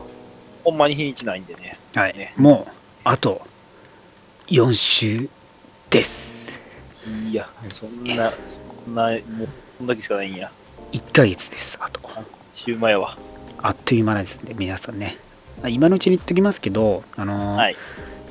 あの公開日のえー4月27日の回はですね、お休みですんで、皆さん、よっしゃその次の週ですね。ははいい。あの、なぜかというとですね、私26日の、えーまあ、27日の0時の回がやると思っていて、それをね、見に行く予定なので、はい。はい。皆さんね、見に行って、ね、翌週にね、ネタバレ感想に備えておいてくださいね。俺より早く見れたわ。0, 0時の回がね、絶対やると思うんでね。いや、まあまあまあ、うちらは、あの、地上最大の IMAX 会場で見れますから、うるせえ、うるせえうるせえ、うるせえ。言いますよ。行きます。じゃあ、初回、一緒に見ましょう。そうです。そう、はい IMAX だとですね、全 IMAX 撮影している映画なので、えー普通の映画館で見るよりも26%、えー画面のサイズがでかく、縦にね、はい広がって見れるんで、ぜひ IMAX で見に行ってください。いいえ、小さい方で見よる。はい。うるせえ、IMAX で見るからどっちでもええわ。うるせえ、IMAX なら何でもいいんだよ。はい。ということで、今週は以上になります。まって、何か言い残したことございますか？はい。えー、ようやく届きました。お、はい。えー、何が？マイルストーン、ビレッジブックスから出てます、マイルストーン、おう通販のシの翻訳本、ファンタスティック4のカミング・オブ・ギャラクタス。お待ってた。もはいうずーっと待ってた、これを。本当にね、まあ、ほんまに原書で僕ずーっと見直してたぐらいの、本当にはいはい。作品ではあるんですけど、ようやく翻訳で、ファンタスティック4の本当に昔の話、うん。ね、スタンリーと、まあ、ジャック・カービーが描いてた、えーインヒューマンズの登場から、えーはシルバーサーファー・ギャラクタスの流れ、で、プラス、えーアニュアルの、えーとスーとリードの結婚の話でね。そうですすね。それの翻訳がようやく出ましてですね、はーい。これはもうファンタスティック4好きやったらマストで買わなあかんと思って。そうですね。それこそ、ほんとギャラクタス・トリロジー、有名なね、ギャラクタス・トリロジーから。インヒューマンズの登場回からっていう流れがあるんでね。はい。これはね、本当にね、買い逃した人、ほんまに残念。ねあまあ、さっき言っときますけど、今度のクマトピでこれやりますから、はい。やりますからね。これ、はいあの、さっき予告しておきますけど、はい。ぜひと、解です。しっかり読んどいてください。はい皆さん。はい。レス君なんかありますか？あ、まあ、あの、一応、その、タコマさんのね、トピックスの方でも触れられてたとは思うんですけど、あの、魂コンうんうん。あ、魂コミコンか。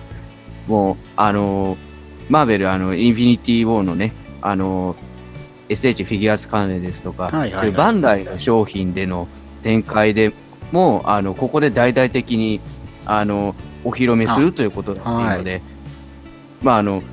なんですかね、ジオラマとかもあるので、まあ、ぜひね、うんあの、フィギュア興味ないんですっていう人も、もしかしたら、あの、面白い情報がたくさんあるかもしれないので、ぜひ見に行っていただければなと思います。はーい。ありがとうございます。ということで、今週は以上です。また来週お会いしましょう。バイバイ。来週もラジオの前に、アッセンブルアッセンブル全部